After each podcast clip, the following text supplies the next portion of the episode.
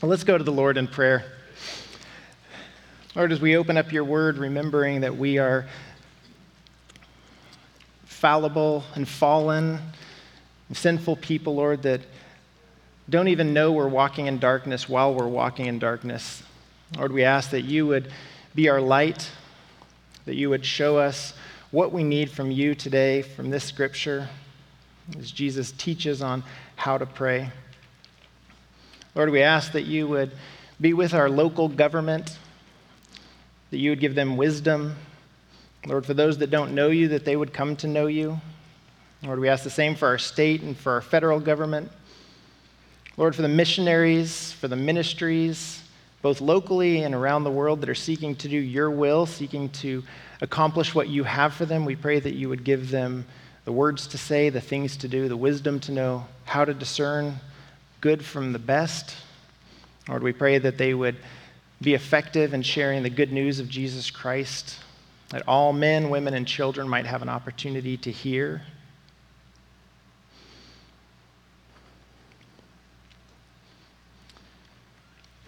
Lord, I also pray for those who are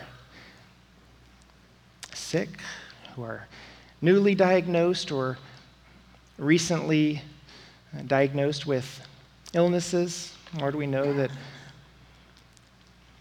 that the death of your faithful ones is valuable in your sight.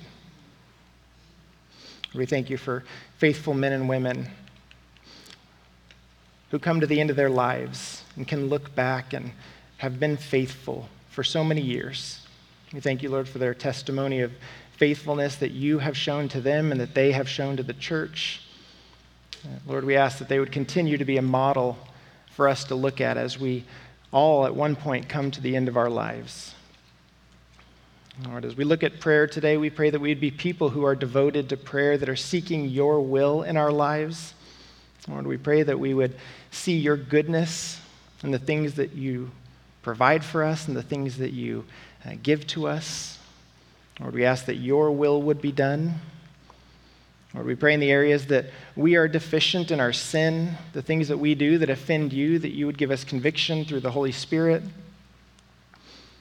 Lord, that the Holy Spirit would not be an abstract concept, but we'd recognize that the Holy Spirit is truly God, the third person of the Trinity, has will, volition, or not just something mystical that can't be understood. Lord, we ask that we open our word, that it would not be words on a page, but they would be your very words spoken to me. Or that we would hear your word, that we would receive your word as our daily bread. And we ask these things in Jesus' name. Amen. Well, Billy Graham was once sent a letter from a, a very rich man, and the, the, man said, I want you to come to my house next time you're in Florida. And Billy Graham, next time he was there, went to this man's house and saw all of the opulence and the, the riches that the world could buy. And the man said to Billy Graham and his ministry partner who was there with him, he said, Billy, I want you to know that anything you need and anything you want for the ministry, I will fund anything. You literally consider it a blank check. There is nothing that you will need in ministry that I will not provide for you. Billy Graham thanked the man and told him, While I appreciate your offer, I can't accept. He said, We receive about 15 to 20,000 letters a month to the ministry, and some of them will have a few dollars here and there, but almost every single one says, We are praying for you. And Billy Graham told him, If everybody knows that a wealthy man like you has funded all of the ministry, they'll stop praying. And the prayer is more important than the money.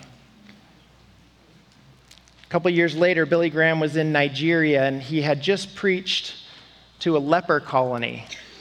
And after one of the women who was a, a leper came up and she said, me and a few of the other lepers here in this colony had the privilege of listening to you on the radio a few years ago. We heard you preach, we believed, we repented, and we were saved by Jesus when you preached. She said, It's been a few years now, so we're glad you're here. And here, and with her nubbed hands, she grabbed an envelope and handed the envelope to Billy Graham and asked him to open it. So he opened it, and it was $5.60. She said, We've been saving and we've collected this money. I know it's nothing, it can't pay for any part of the ministry. But we wanted you to know that we support the ministry. But more than the money that we can give you, we pray for you every single day. And Billy Graham turned to the men that were with him and said, The secret to all ministry is women like that, willing to pray for the ministry. You see, when people are devoted to prayer, when people are devoted to prayer, it produces in us a humility. We recognize that prayer is saying, I am dependent on God. If we do not pray, we do not depend on God. The opposite of being dependent on God is being independent from God, being self dependent or independent. Prayer is the essential element of our relationship with God. It shows our dependence on Him. Let's read in Matthew chapter 6, starting in verse 5. Jesus says, Whenever you pray, you must not be like the hypocrites, because they love to pray standing in the synagogues and on the street corners to be seen by people. Truly, I tell you, they have their reward. But when you pray, go into your private room and shut the door. Pray to your Father who is in secret, and your Father who sees in secret will reward you. When you pray, don't babble like the Gentiles, since they imagine they'll be heard for their many words. Don't be like them, because your Father knows the things you need before you ask Him. Therefore, you should pray like this Our Father in heaven, your name be honored as holy. Your kingdom come, your will be done on earth as, as it is in heaven. Give us today our daily bread, and forgive us our debts as we have forgiven our debtors. And do not bring us into temptation, but deliver us from the evil one. For if you give, forgive others their offenses, your heavenly Father will forgive you as well.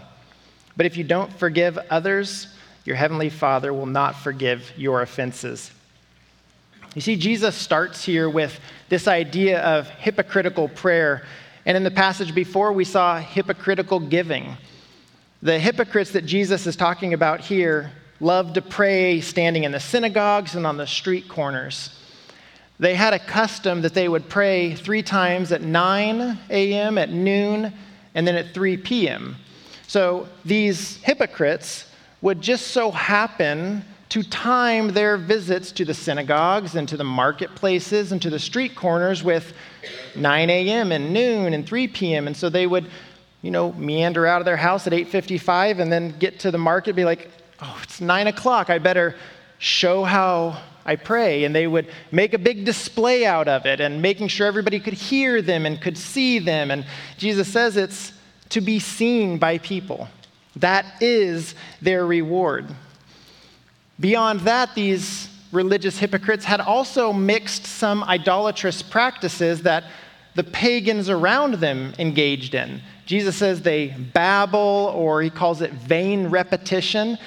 And it's a practice of believing that there's like a magical formula that if I can say the right words or the right order or the right mixture of words, that God will hear me. And if I don't quite get it right, I just keep going, or maybe I need to say it a certain number of times. Like the sequence is right, but the quantity is not right. So they would just keep going, hoping that God would hear them. In 1 Kings chapter 18, is a, a great story of Elijah and the prophets of Baal. If you've never read it, Elijah is, it's a, a great story. 1 Kings 18, read it, read it at some point. But Elijah takes these prophets and they, they kind of set up this competition. Whose God is real? Is Elijah's God, our God, real? Or is the prophet's God, Baal, real? And so they set up an altar and they make this altar. And Elijah tells them, All right, well, let's see if your God will prove that he is real by bringing down fire or consuming this offering that you have for them. So the prophets start in the morning, these false prophets, and they start praying and jumping and dancing and running around, asking God, their God, their false God, to do something. Noon comes and nothing's happened. The afternoon comes and nothing's happened. Into the evening, they keep going and they're getting more and more desperate, saying the same things over and over. They begin cutting themselves. Some versions say that blood is gushing out. They're so desperate and they're shouting, Baal, answer us! Over and over and over, as Jesus describes with vain repetition.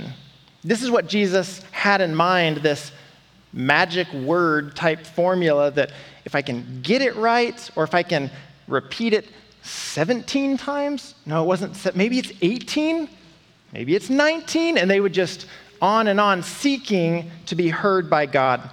Jesus' warning here is don't be like them. Don't be like them because God hears. God hears and God answers. And see, the problem with the hypocritical prayer is not so much the quantity, it's not so much even the, the quality of the words, it's the heart in which it's offered. You know, you go back to Matthew 5 and all the way through the end of 7, the whole Sermon on the Mount is about the heart. And so Jesus here is saying, it's not about their words, it's not about their formulas, it's not about the quantity, it's about the heart that offers these prayers. Because Jesus prayed short prayers. When he was baptized, he prayed a short prayer. On the cross, he prayed a short prayer. Jesus prayed long prayers.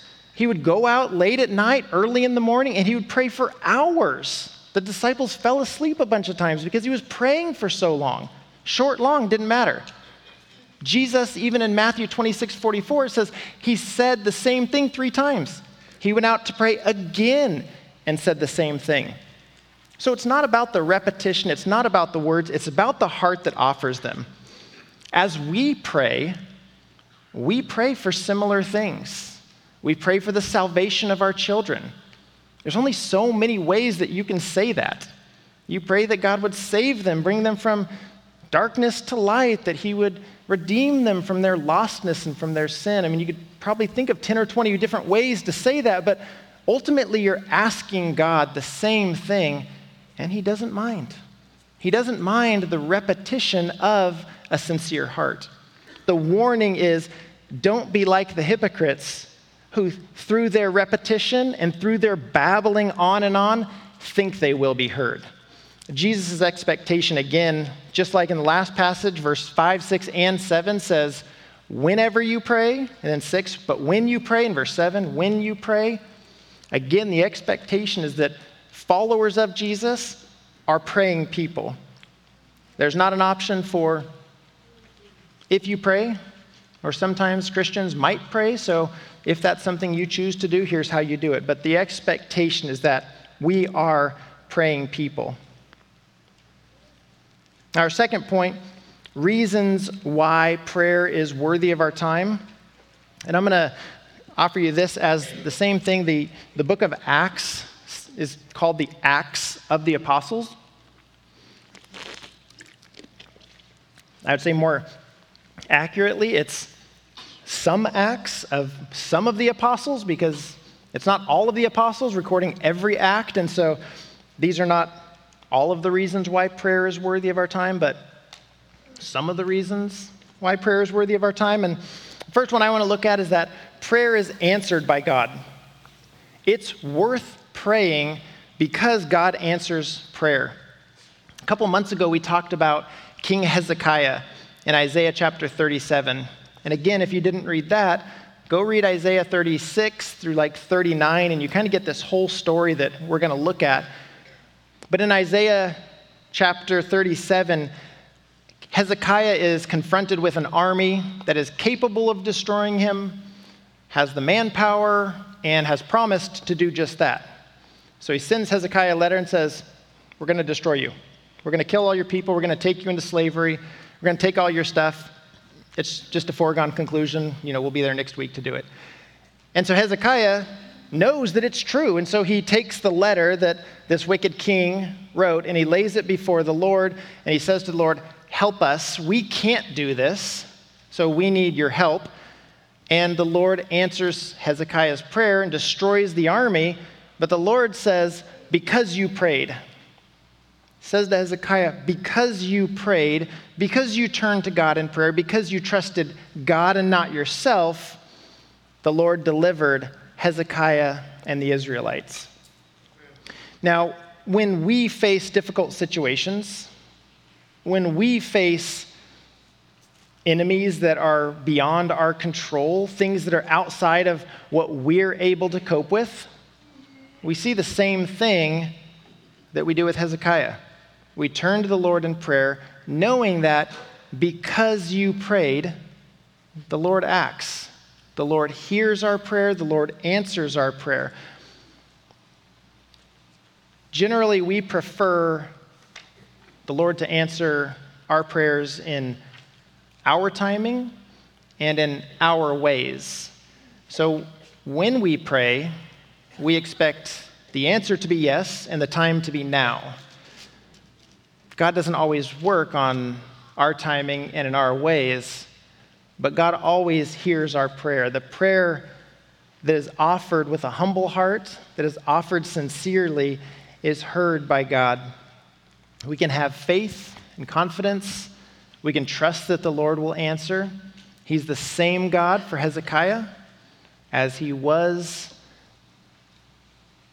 for the apostles, as he was for your parents, as he was for my parents, as he is for us today, as he will be for our children. Prayer is answered by God. And prayer also produces a humility before God. Prayer is the means by which we express our emotions, our needs, and our desires before God. We tell God, This is what I'm dealing with.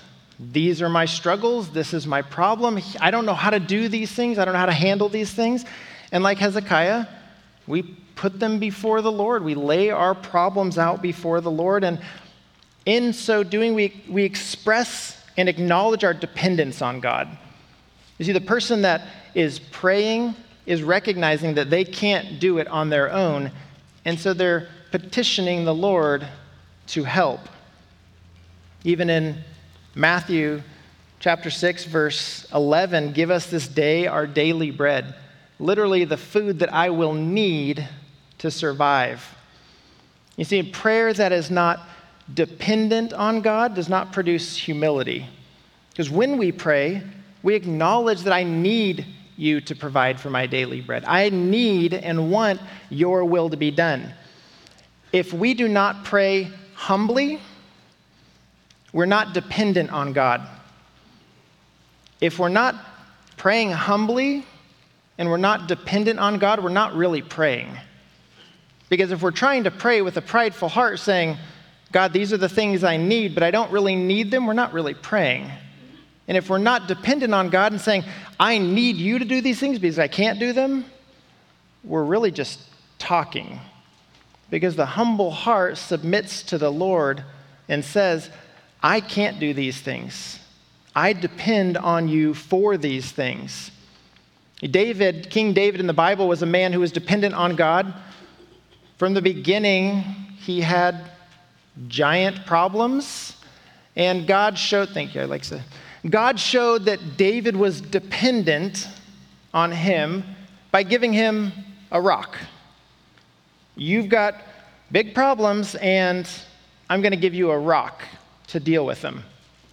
In that, David had to be dependent on God. When David started to walk away and say, I'm not going to be dependent on you anymore, I'm not going to be dependent on you providing for me, he started to go out and try to depend on himself, to become independent. And instead of accepting what the Lord had given him, he went out and found Bathsheba. You also have Moses, who was dependent on God. God told him, Lead these people, go to Pharaoh and tell him to let my people go. And just to prove to Moses that God was the one who is going to do it, God said, I'm going to give you a stick. And you can go to one of the most powerful men on earth and demand that he let all his slaves go, and you got a stick to do it with. And so Moses, with his stick, had to be dependent on God to do it. Moses depended on God, and God did it. And then Moses started to become dependent on himself, and God said, I'm going to give you water because you're all thirsty. It's going to come out of that rock. Go and speak to the rock, and the water will come out. And Moses got angry and hit the rock, doing it his way instead of God's way. Solomon was told by God, I'll give you anything you want. And it's like, you know, when you're a kid, you're saying, What three wishes would you ask if you had a genie? You know, and the kids are like, All right, well, how do I get, how do I maximize my earnings? You know, I don't want to be the richest person on earth. I want to be the richest person times the richest person. You know, I want billions. What's more than billions? I want all of the money. You know, it's like you're trying to maximize what this opportunity is. And Solomon, instead of looking and saying, I want everything, he says, I want to be wise. I want to depend on God for wisdom and let Him deal with all of the practical things that I might need. And Solomon depended on God. And then later in Solomon's life, he was no longer content with what God had given him. And in his independence, he started taking more and more wives, seeking to go outside of what God had told him to do. You see, it's easy for us, like David and like Moses and Solomon, to be dependent on God. And then when things start to go our way, we start to do it our way. Being dependent on God when things are difficult and when there's no other option is easier than it is when everything is easy. Dependence on God says, I can't, but God can. Independence, a self reliance, says, I can, and it doesn't matter if God can. I've got this, so it doesn't need to be worried about with God. Jesus says in John 15, 5 that apart from him, we can do nothing. I don't think Jesus meant that metaphorically. I think he literally meant, apart from me, you can do nothing. In Job, we see that the breath of all mankind is in his hand. He feeds the fish of the sea, the birds of the air, cares for everything. I was trying to charge my phone the other day and I plugged in my phone. It was almost dead, and so I walked away. And I came back like an hour later and grabbed my phone and it was actually dead. And so I was like looking at it and trying to figure out like why it was dead. So of course I like plug it in and unplug it a couple times, like that's gonna help. And like I even I was like looking at it and I realized the cord wasn't plugged in to the wall. Yeah, I think that's what Jesus is saying though. You know, when you're connected to the source, there's the power. If you unplug and you're just doing it on your own, apart from me, there's, there's nothing. You know, you're just a cord hanging out there. Jesus said, or Isaiah says, in those days, verse chapter 38, verse 1 and 2, in those days, Hezekiah became terminally ill. So Hezekiah had trusted God. God had delivered him, and some number of days later, now Hezekiah is about to die. The prophet Isaiah, son of Amoz, came to Hezekiah and said, Hey, this is what the Lord says Set your house in order, for you're about to die. You will not recover. What a blessing and a curse to know that you're dying and you're not going to recover. but also you're dying and you're not going to recover. And Hezekiah turned his face to the wall and prayed to the Lord. And what else is he going to do? He's been dependent on God and he saw God deliver. So here he comes back and he's like, God, deliver me, save me again. In Revelation chapter 3, Jesus is writing these letters to the churches, and he comes to the church at Laodicea. In this one church, they've become wealthy, and they say they have no need of anything. We got it.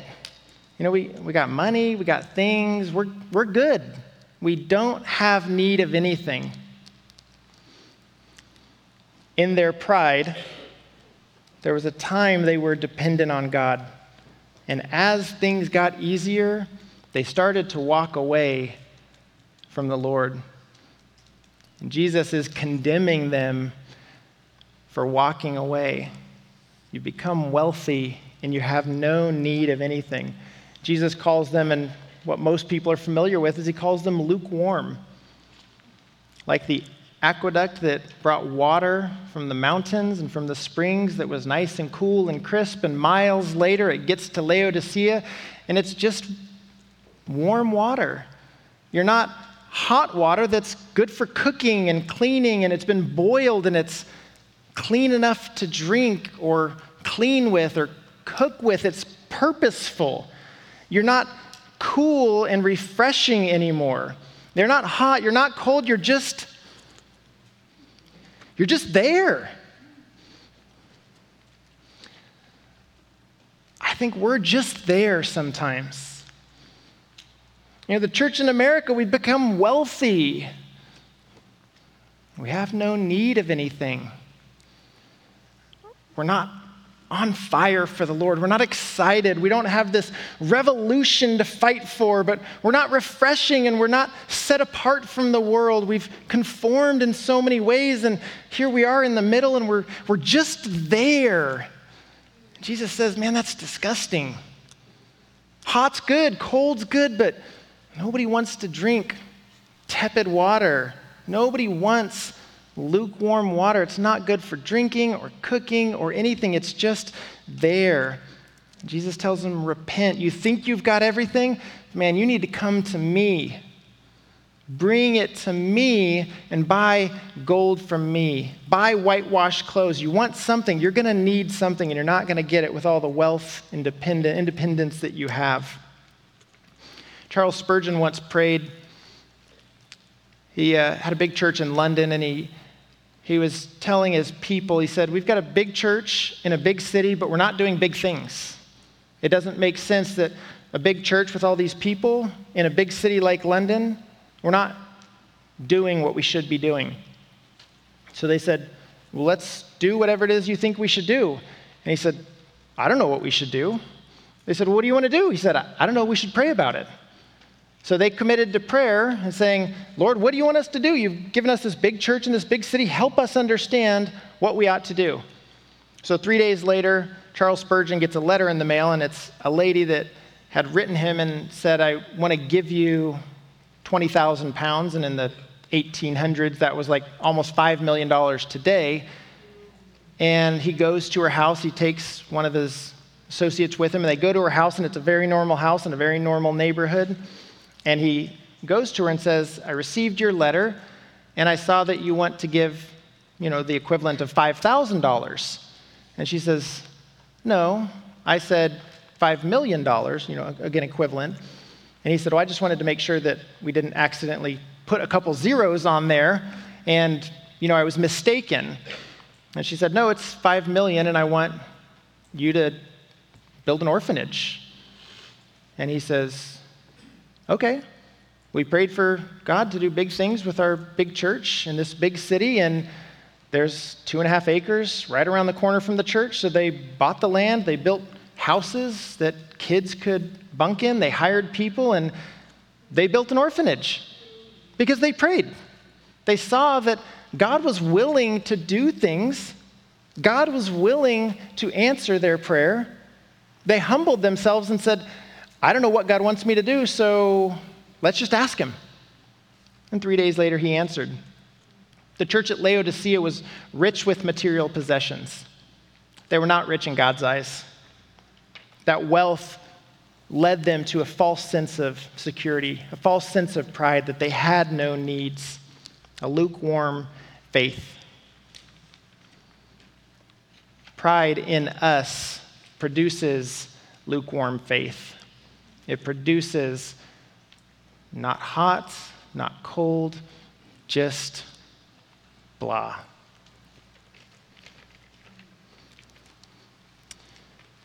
Reasons why prayer is worthy of our time prayer is answered by God. Prayer produces humility before God, and prayer replaces worry with peace. I have a chart for you. What you can see here is the frequency of the word worry used in society going back to the early 1600s all the way to present day.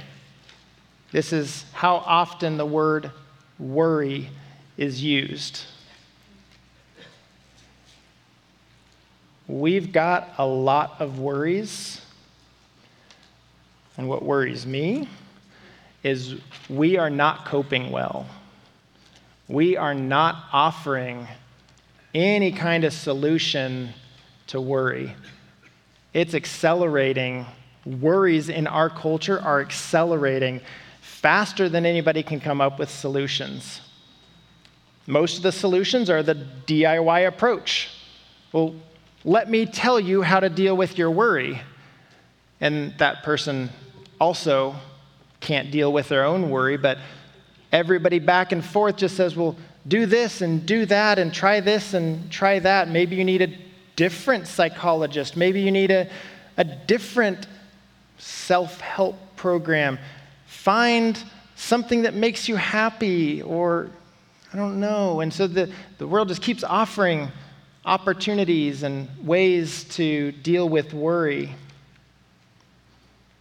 Paul says in Philippians,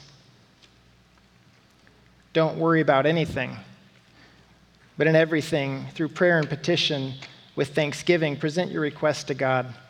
And the peace of God, which surpasses all understanding, will guard your hearts and minds in Christ Jesus.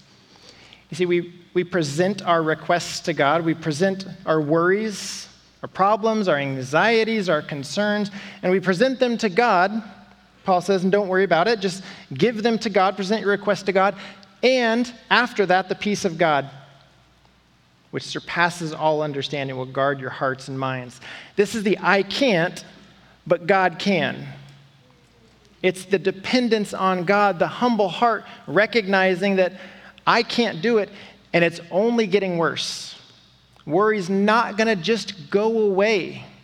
We're to still have worries, so we turn to God. You know, our friends look at us and they tell us, You got this. You can do it. But you can't. So we strive and we fail, and they tell us, Well, do it a different way. You can do it. And we strive and we fail because we can't do it. And so the worry builds upon the worry. You know, Hezekiah, now being told he was to die, certainly that's a worrisome thing. But Hezekiah turned his face to the wall and prayed to the Lord. You're going to die. Get your house in order. You're not going to survive this. Get ready. His first thought is not to get his house in order. His first thought is not to call the doctor. His first thought is to turn to the Lord and to pray. It's a choice telling God, I'm anxious. I'm worried.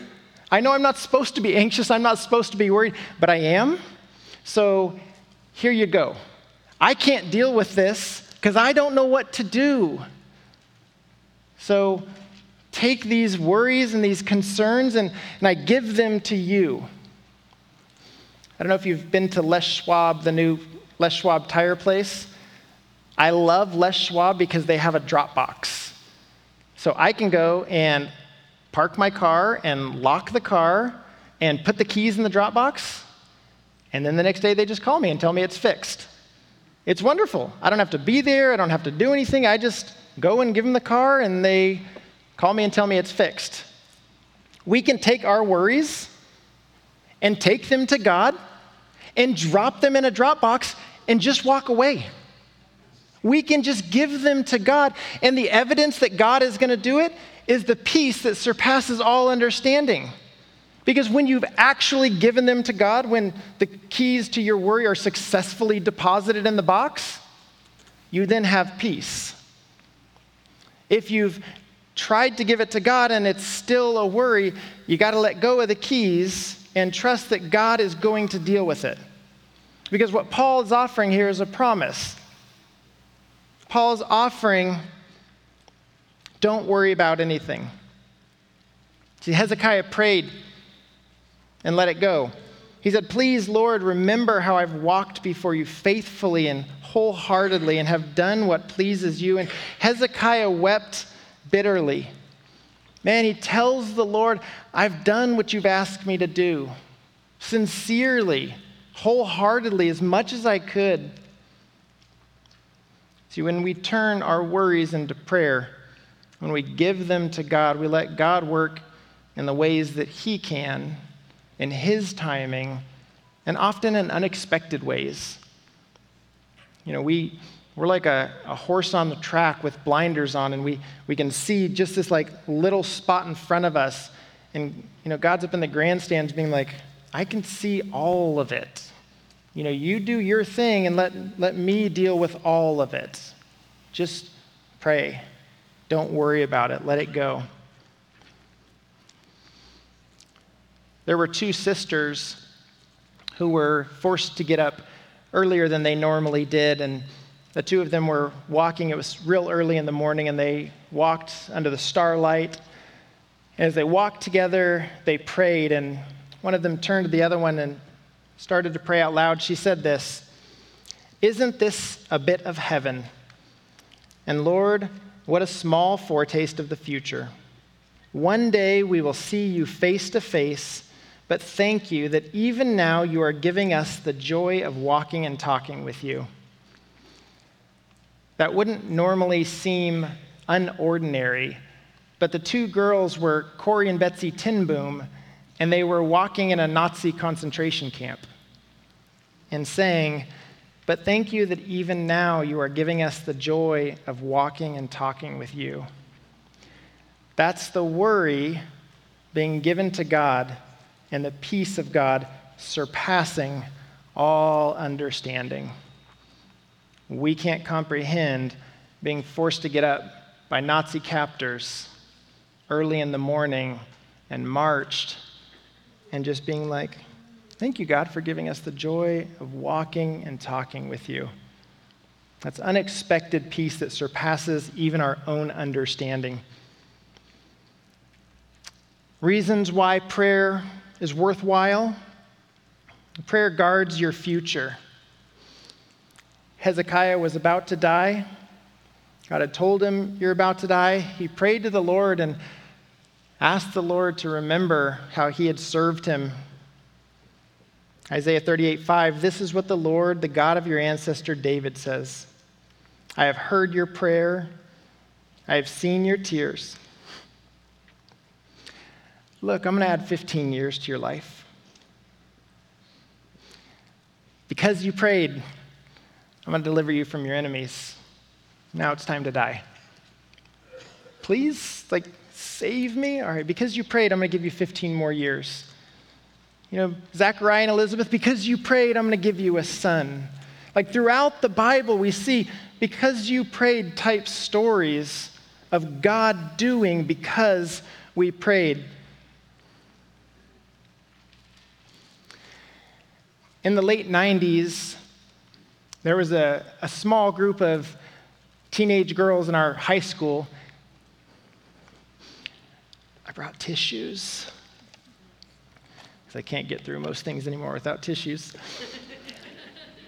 a small group of, of girls had a friend, and this friend was an unbeliever. She was worldly, as most teenagers are. And they had been praying for her by name every week that she would be saved. So, week after week, they would come on Wednesday night and they would take prayer requests and they would stop and they would pray for this teenage girl by name. One of those girls, Stephanie, she called her friend, told her that Jesus loves her. Told her that although everything in your life is falling apart, God has a plan for you. They got off the phone, and later that night, the girl laid in her bed, and she said to the Lord, If you can take all of these broken pieces and do something with them, you can have them. She asked the Lord to take all of her brokenness and do something with it. And God is faithful. Took all of her broken pieces, and if you've seen that Japanese pottery where they put gold in the middle of it, it's that picture, you know, where you've got these broken pieces of life that God takes and He puts back together, and it's more valuable than it was before. God took all of those broken pieces and put it back together in a better way than it was. My mom was someone who prayed for me consistently. I remember when I was little,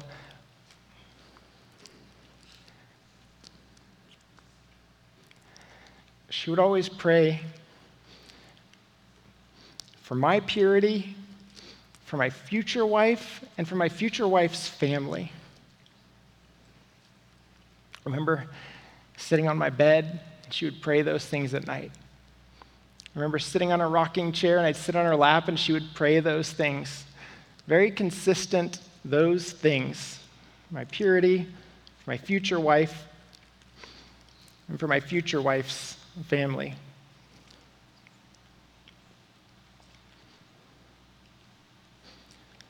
About 1999 or so, my mom was leading a small group, and her small group had you know a bunch of girls in it, and they would do the normal small group things. They would read and study the Bible and talk about it and pray for one another. And there was a, a girl who had come to church a couple times. She was friends with Mary's daughter, and when she would stay at Mary's house on Saturday, they would get up and come to church. And so Mary would bring them to church, and she had come to church a couple times.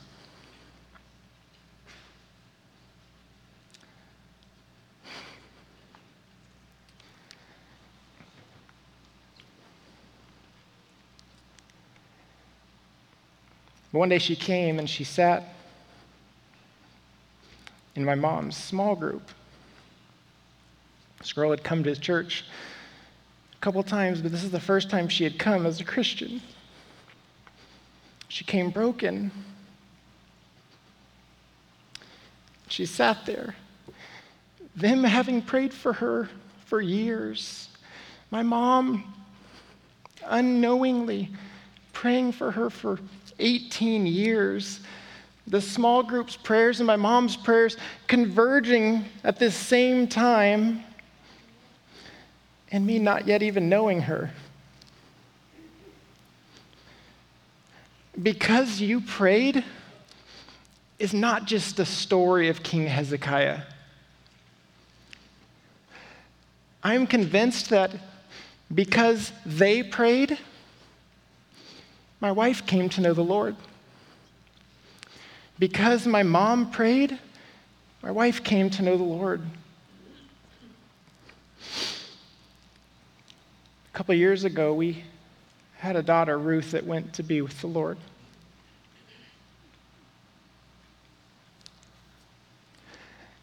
After many years of sitting on my mom's lap and her praying for me, we sat there two days later and she sat on my lap praying for me. Go ahead and play that video. So good to me. He answers prayers. He answers prayers. He answers prayers. He's so good to me. And we thank you, God, for your goodness and your kindness and your mercy. Oh, for grace to trust you more, Lord. Oh, we want to trust. God, we're hurting. Mary Jo is hurting in a way I've I can't even understand, Father. Brandon is hurting in a way, God. Would you just mend them closer together under your umbrella of your love? In you, Father, we can rest, we can feel complete, we can feel whole. Always being everybody that walks through this gate, Father, send your Holy Spirit, Father, blow him over with it, Lord, because of what you have done on the cross for us and what you have allowed for us. And God, with a sweet little baby crying, let the rest of our day be enjoyable and fun as we give praise to you. Amen. Brother.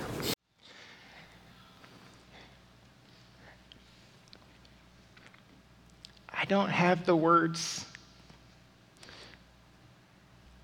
to ask you to be dependent on the Lord, to turn to Him in all things to ask Him to do what you can't be, do, to ask Him to take the worries. Husbands, you have an opportunity to pray with your wives, to pray for your wives. Your wife will never feel more safe and more secure than when you take her and sit her down and say, Can we pray together? Can I pray for you? You have a responsibility to God and to her to pray for her and to pray with her. And wives, in the same way, to take your husband and say, Let's pray together. Whether he wants to pray or he's a, a Christian man, offer to pray with him and say, Can we pray together? To pray for your children, husbands and wives, to ask the Lord to keep your children's purity.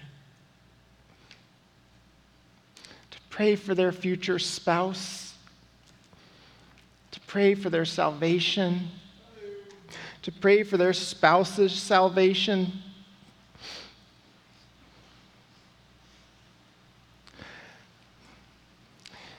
Young men, pray for your future spouse. The Lord has somebody that He knows that you don't yet know. He has somebody that's out there.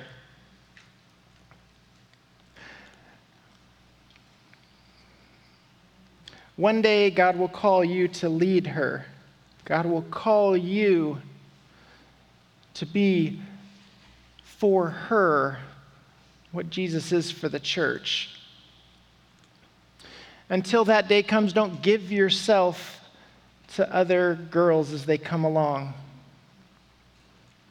Don't let your heart or your hands go places that it shouldn't. I've got a lot of daughters that need young men like that. And young women, you are precious to the Lord. Pray for your future husband. Because there's a man that will love you like Jesus loves the church, who sacrificed for her, and don't settle for anything less. Don't allow yourself to fall in love with someone that you would never want to marry. Keep your heart for the one that God has for you.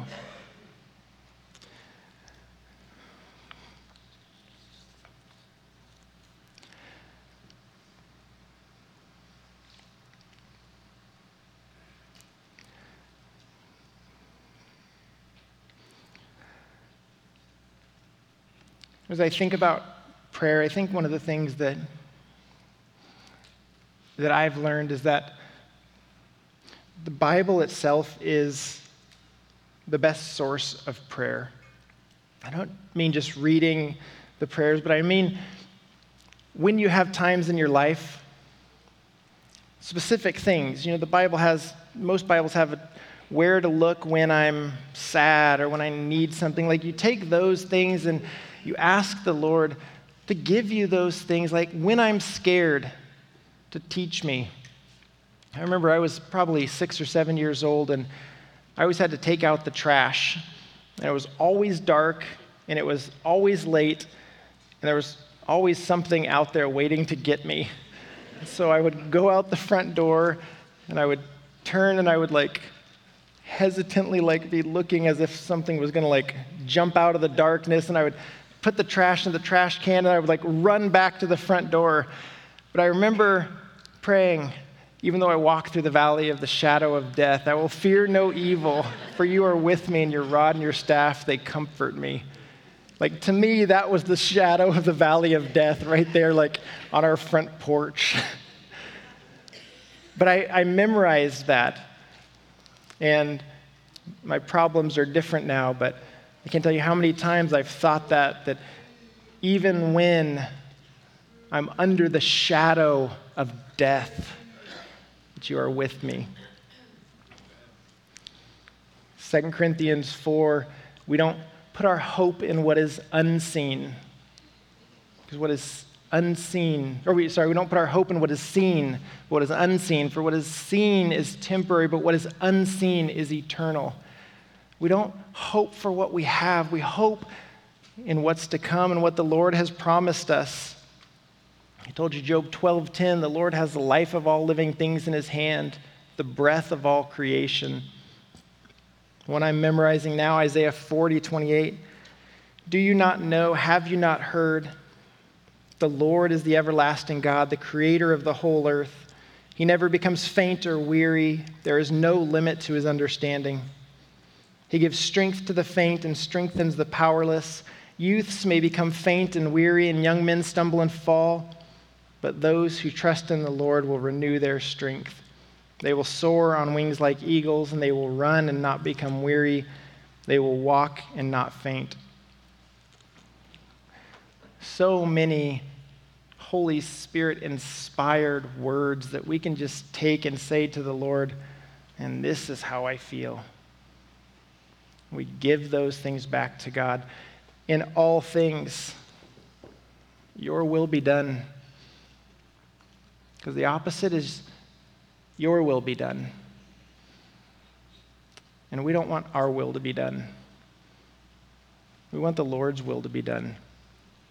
When we pray, we ask the Lord, take all of this. I'm dependent on you. Keep me dependent on you.